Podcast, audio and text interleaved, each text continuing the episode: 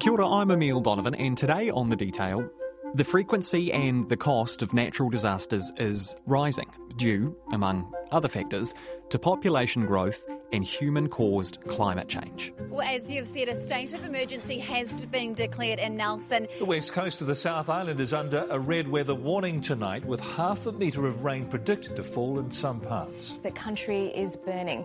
It's been labelled the worst fire season ever recorded, an apocalypse, a nightmare, and like looking into the gates of hell. And obviously, it's a bad thing when anyone's property or livelihood is damaged for reasons beyond their control. But we can take the sting out through the age old policy of insurance. Insurance companies are expecting a large number of claims from flood torn areas in the Nelson Tasman region. Clearly, we're looking at thousands from around the country and likely thousands from the Nelson area as well. But there's a lot of mystery around the insurance industry how they work out their premiums, for example, how people in Auckland subsidise earthquake insurance, and who might end up paying the hundreds of billions of dollars it would cost to move people who live in flood prone houses away from lakes and coastlines. So, today on the podcast, we're talking to someone who knows a bit about this an actuary. Actuaries are very, very clever. Yes. This is Emma Vitz. She's an actuary specialising in natural perils and climate based risk, working in New Zealand for Finity Consulting. I, I, feel like this is an important point. Like, it's really, really hard to become an actuary. It's hard and it takes a long time, yeah. especially in New Zealand. How long does it take? We sit professional body exams. There are three stages to that. It depends a little bit on if you do actuarial science at university. You sort of get to skip a few of those. That wasn't an option until recently in New Zealand, so I started from the bottom. so I've been um, working as an actuary for five years. So you can think about the work that an actuary does in three sort of broad categories. So there's pricing, which is maybe what people are most aware of because they obviously pay a premium when they buy insurance. So that's looking at how much should an insurer be charging for a particular risk. Uh-huh. Then we've got the reserving side of things, which is looking at how much money an insurer should be holding on to for claims. Mm-hmm. So those could be claims that have happened but they don't know about them yet. Those could be claims that haven't happened yet. And then there's capital, which is looking at what should an insurer invest in because insurance companies, I mean, they're big financial institutions, right? Like, mm-hmm. that's how we should think of them. They're not, oh, it, yeah. it's not a place that insures $100 million worth of buildings and therefore it has $100 million in the bank. And if this building goes down, then we take out the value of your building and we give it to you and then it's all fine like that. It, it does not work like that no. at all. No. They will have investments that are obviously backing their, their liabilities, which are the claims that they need to pay out. Yeah, and not everyone not everyone realizes that. I think it's, yeah. it's not like a savings account. Okay, so the work that you do in general insurance mm-hmm. actuary work, am I right in saying it largely pertains to climate change? Um, a big part of it does. Yeah, climate change has been something that we have known as happening for many many decades. Mm-hmm. I presume that insurance is an area that has always been very much alive to the risks posed by this because it's a an industry that's based around knowing what is happening and what could happen into the future. I'm, like, what is the? Yeah, I think that's I think that's accurate. Obviously, you've still got you know discussions or um, disagreements about how exactly things are going to unfold. But mm. you know the the question of you know is climate change a thing and and is it going to have a significant impact? Um, and are we seeing the beginnings of that already? I think that pretty much everyone agrees that yes, that's the case. Um, I will say that for something like a home insurance policy, that's a policy for one year. Mm-hmm. So the the the risk that they're pricing for is the risk of the next year. Mm-hmm. So they're likely quite aware of climate change and they're probably thinking about it, but they're not necessarily reflecting that in your premium today. Exactly, yeah, yeah. They're not sort of sages sitting up above the clouds looking 100 years into the future. And they're also not going to charge you for, like, if, if your house is uninsurable in 50 years' time, but it's fine right now, then why wouldn't they sell you an insurance policy? I suppose it must be a huge topic of interest and conversation in the wider sort of insurance mm-hmm. indus- in the wider insurance space as well is cl- the effect that climate change is going to have on the insurance industry. Last year set a new record in New Zealand for climate related insurance payments at 324 million. From May's flooding in mid Canterbury to a tornado in Auckland in June, flooding in July and August on the west coast and upper South Island, and September's windstorm. So obviously, general insurers are very interested in it in terms of you know natural disasters and, and that kind of thing. You've also got what we would describe as transition risks. So if we come back to that idea that insurers invest money as we transition towards an economy that's less reliant on fossil fuels and you know a greener economy as part of the you know, I guess reacting to climate change. Um, the investment side of, of insurance has to think about that as well. Is maybe an example of maybe a dilemma that, that might come up in that area.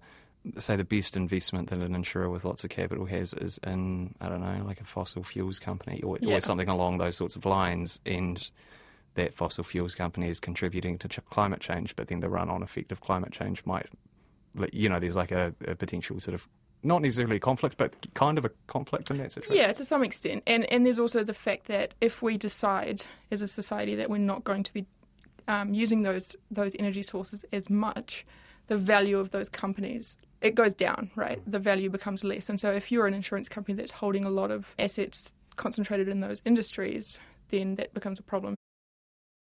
Okay, so here in New Zealand, we've just had over the past couple of weeks this terrible rainfall that's happened on the west coast and in Nelson at the top of the South Island. The west coast of the South Island is under a red weather warning tonight, with half a metre of rain predicted to fall in some parts. The Maitai River has burst its banks again as heavy rain lashes Nelson for a third day. Residential streets have been scoured out and destroyed by floodwaters, and slips. The part of my mind that wants to oversimplify things says, well, you know, when it comes to assessing the risks of climate change from the perspective of an insurer, surely the equation is pretty simple, right? It's like, well, the worse that global warming gets, the more that we're going to get events like this, the more money that we're going to be paying out because property gets destroyed. Therefore, the more we have to raise premiums to pay for the claims that are sort of coming through. Mm-hmm. Is that a wildly oversimplified view of, of how things kind of work? I think it's an accurate simplification of that particular part of it. Yeah. So we would call that physical risk. So that's risk to buildings or cars or whatever, some kind of physical um, thing that is being damaged. And I think you're right. Is you know obviously insurers need to collect enough money to cover their costs. As I mentioned before, there's also the transition risks, which are less obvious, and that's more about you know what are, for example, what are they investing in. And then there's also other things to think about in terms of the claims process and you know some insurers are looking into, for example, decarbonising the claims process. So what are they repairing cars with? What are they repairing buildings with when claims are made? And, and can they kind of move to a solution there that's a little bit less negative, I mm. guess. Mm. Yeah, so there's there's lots of different things. I do think you're right that that's probably a big chunk of it, and that's what people are most aware of. I think. Mm. Well, yeah, because I was I was wondering about this. Like the headline threats posed by climate change that people probably think of when they hear about this are things like, you know, flooding. Water levels are rising across the district. In just a few hours, these paddocks became rivers. Drought. A large part of China has been enduring a record breaking heat wave over the past two months. That is in addition to record low rainfall. Wildfires, particularly in places like Australia. 33 lives lost, 3,000 homes destroyed, 1 billion animals killed I mean, are there other things that people don't think about that often, or that might seem a bit sort of counterintuitive in the climate change insurance actuarial s- space that are interesting from your point of view? So I think the secondary effects potentially people don't think about. So if we sort of step outside of insurance, there's lots of things around agriculture and supply chains being disrupted. Wildfires in the American West, flooding in Europe, and drought in South America are all disrupting supplies of everything from lumber to chocolate, even to sushi rice. So there's lots of things that sort of spread, I guess, and become more of a systemic issue. But even when we get into the idea, into the areas of uh, su- supply chains and goods being processed and things like that, there is still an like is is there not still an insurance component yep. to that? Yeah, like absolutely. insurance has fingers in everything, doesn't it? Yeah. I mean, we pretty much, if you think about insurance as risk management, you know, wherever you are, you, you kind of want to avoid the downside, basically. Yeah. So whether you're talking about, yeah, like you said, supply chains or you know energy production or whatever it is, there's insurance involved. Mm. And and I will also say that the skills that somebody who works in the field that I do has, they can then be used in other fields because you know they are generally useful. Useful, I guess. Yeah. exactly, yeah. So we've worked for banks, we've worked for supermarkets, we've done you know lots of different things.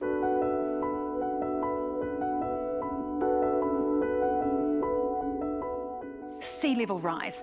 We know it's already happening, and for decades, the world has been trying to stop it by curbing climate change. But tonight, we can reveal that in New Zealand, it's going to happen much, much sooner than anyone thought. 30 centimetres is coming in only 10 or 20 years. By 2060, for some, it's approaching a metre. And that will cause dramatic inundation, untold damage, and ultimately force people to abandon their homes and businesses and retreat from the coast. I have a statistic here. Oh. Managed retreat. We're looking at the costs of managed retreat, and this is from the Environment Ministry saying, um, well, this is the idea, managed retreat, for listeners who aren't familiar with that sort of phrase, that um, there are going to be, essentially, there are going to be properties that are going to be uninsurable in the short term future, right? And managed retreat is the idea that you move them away from the areas that, yeah. And the Environment Ministry projecting that there are 500,000 buildings uh, which it says, quote, are near rivers in the coastline um, with a total value of around $145 billion.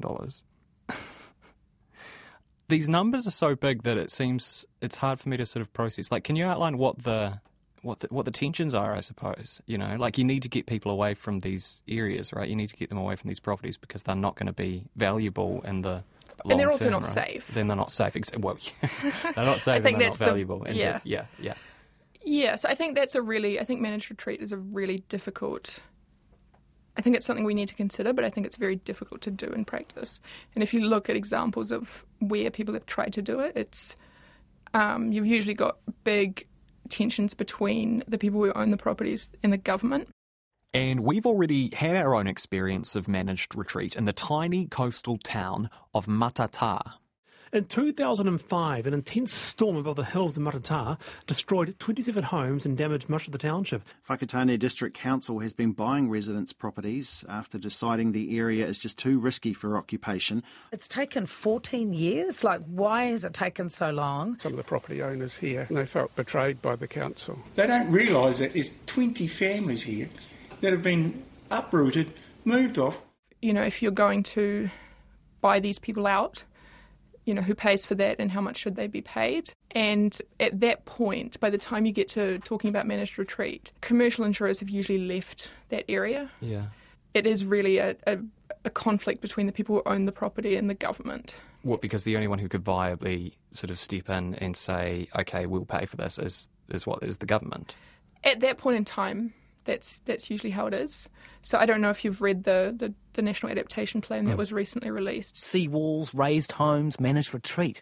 These are all some of the options that the government has put forward for those most likely to lose their homes due to climate change. The 200 page National Adaptation Plan pulls together a to do list of about 120 actions. But the big questions of who pays and how are still a long way from being answered. So they discuss this in quite a bit of detail. And one of the things that they sort of float is the idea of, you know, can insurers be part of the, the process of managed retreat? And it's a, I guess it's a nice idea, but in, in practice, it doesn't work because by the time you're having these conversations, those insurers are no longer insuring those properties or they're charging, you know, outrageous premiums for them. So, yeah, it's really a conversation between um, property owners and the government at that point. I was talking to my boss earlier about this interview, and she said, "Can you ask Emma this, please? My house is never going to flood. Yep. I live in Auckland. It's not an earthquake zone. I'm Mhm. never going to get ruined by an earthquake. Why do I have to pay lots of money to insurance companies when the only thing really that might hurt my house is a volcanic eruption? Is it built into the model of insurance companies that you know everybody takes on a certain amount of risk, and people who are more, you know, like she's probably not going to get ruined by an Mhm. earthquake, and yet, you know, if people who only lived in earthquake-prone areas paid earthquake, I could do a whole whole podcast just on this question. yeah. well, let's get into that. Okay, so I think there's two things there. There's there's the flood and there's the earthquake, and because earthquake is largely dealt with by EQC, Uh-huh. I'm going to deal with them separately. So the flood, what that question's getting at is what we call risk-based pricing, which is when you are basically receiving a price that is very specific to your individual risk, as opposed to you know a price that has been determined for you know Auckland as a whole or your particular postcode or, or whatever it might be. And the insurance industry as a whole is moving towards risk based pricing. And um, when we look at Australia, it's already doing that to a pretty sophisticated degree. And what that means is that someone like your boss would then receive a premium that was a lot lower because, like she said, she's quite a low risk, and, and we would be able to identify that, you know, this particular house is this high up, and maybe the one that's like halfway down the road is much, much lower. Yeah. And so we're going to give those two people very different premiums. How would you do that? Fundamentally, we would have like a statistical model that predicts the frequency and the severity of, of claims. So, how often are you going to make a claim and how bad is it going to be? Mm-hmm.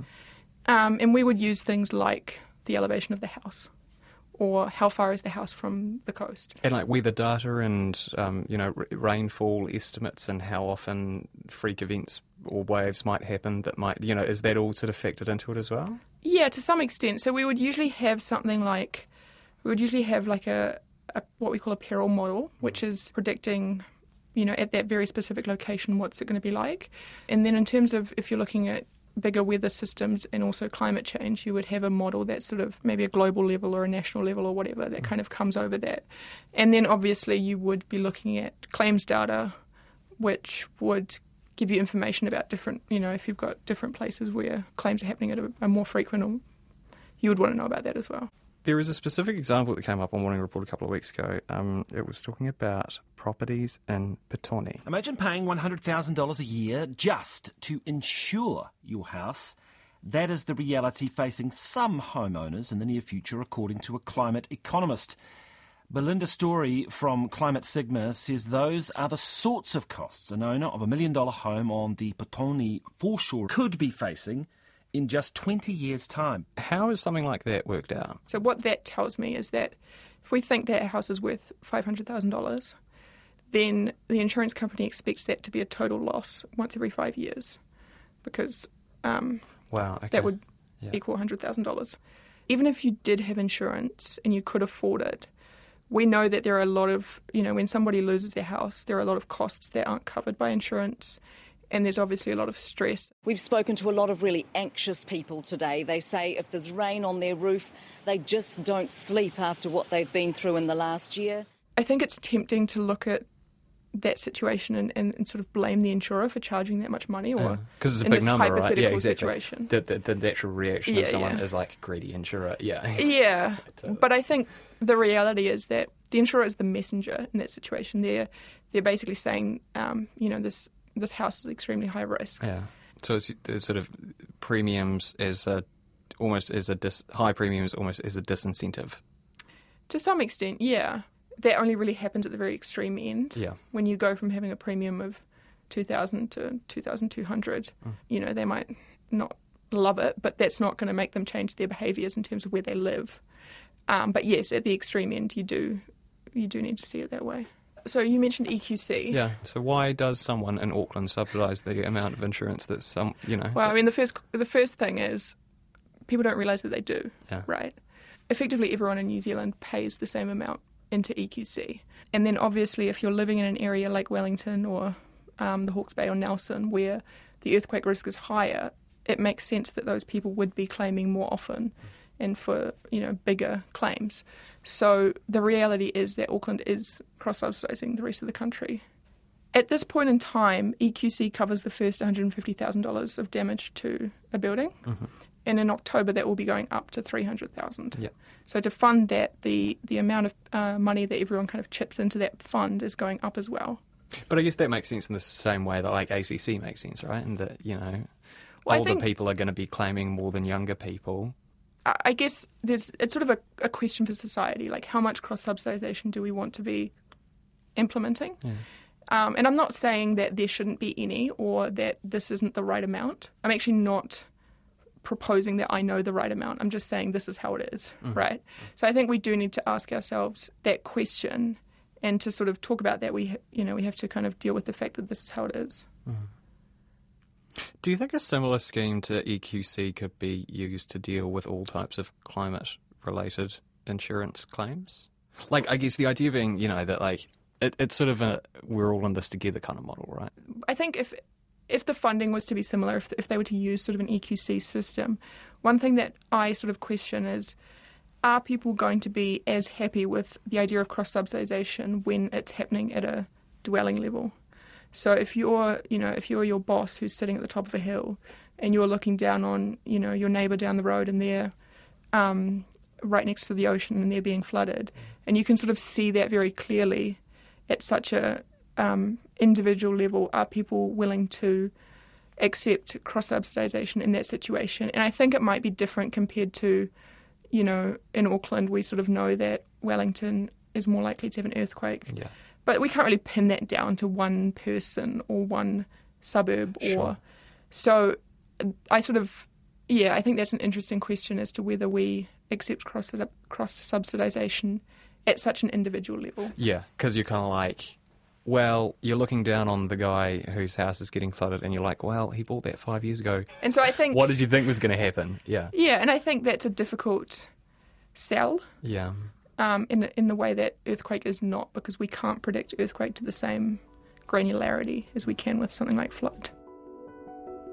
With your knowledge about risk and threat and Mhm. things like that, does that make you feel dispirited about the future of humans? I don't think I've ever I don't think I've ever come out of the work I do feeling I mean I'm probably a pessimist, you know, like I'm an actuary, like we're professional pessimist, but I don't think I've ever come out of a out of a work project being like, wow, I'm really down about the state of the world. Uh, Um, and I don't know whether that's just because, like you said, I compartmentalize or whether I just see it as, you know, we're sort of part of the process of managing it. sure, yeah.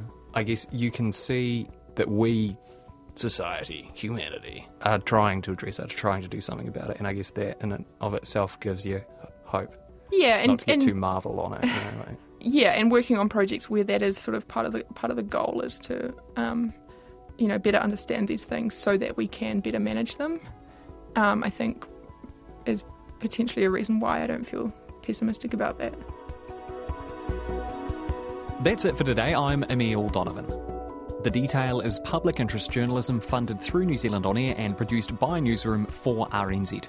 You can get us downloaded free to your mobile device every weekday from any podcast platform. Today's episode was engineered by Mark Chesterman and produced by Bonnie Harrison and Sarah Robson, and thanks to Emma wā.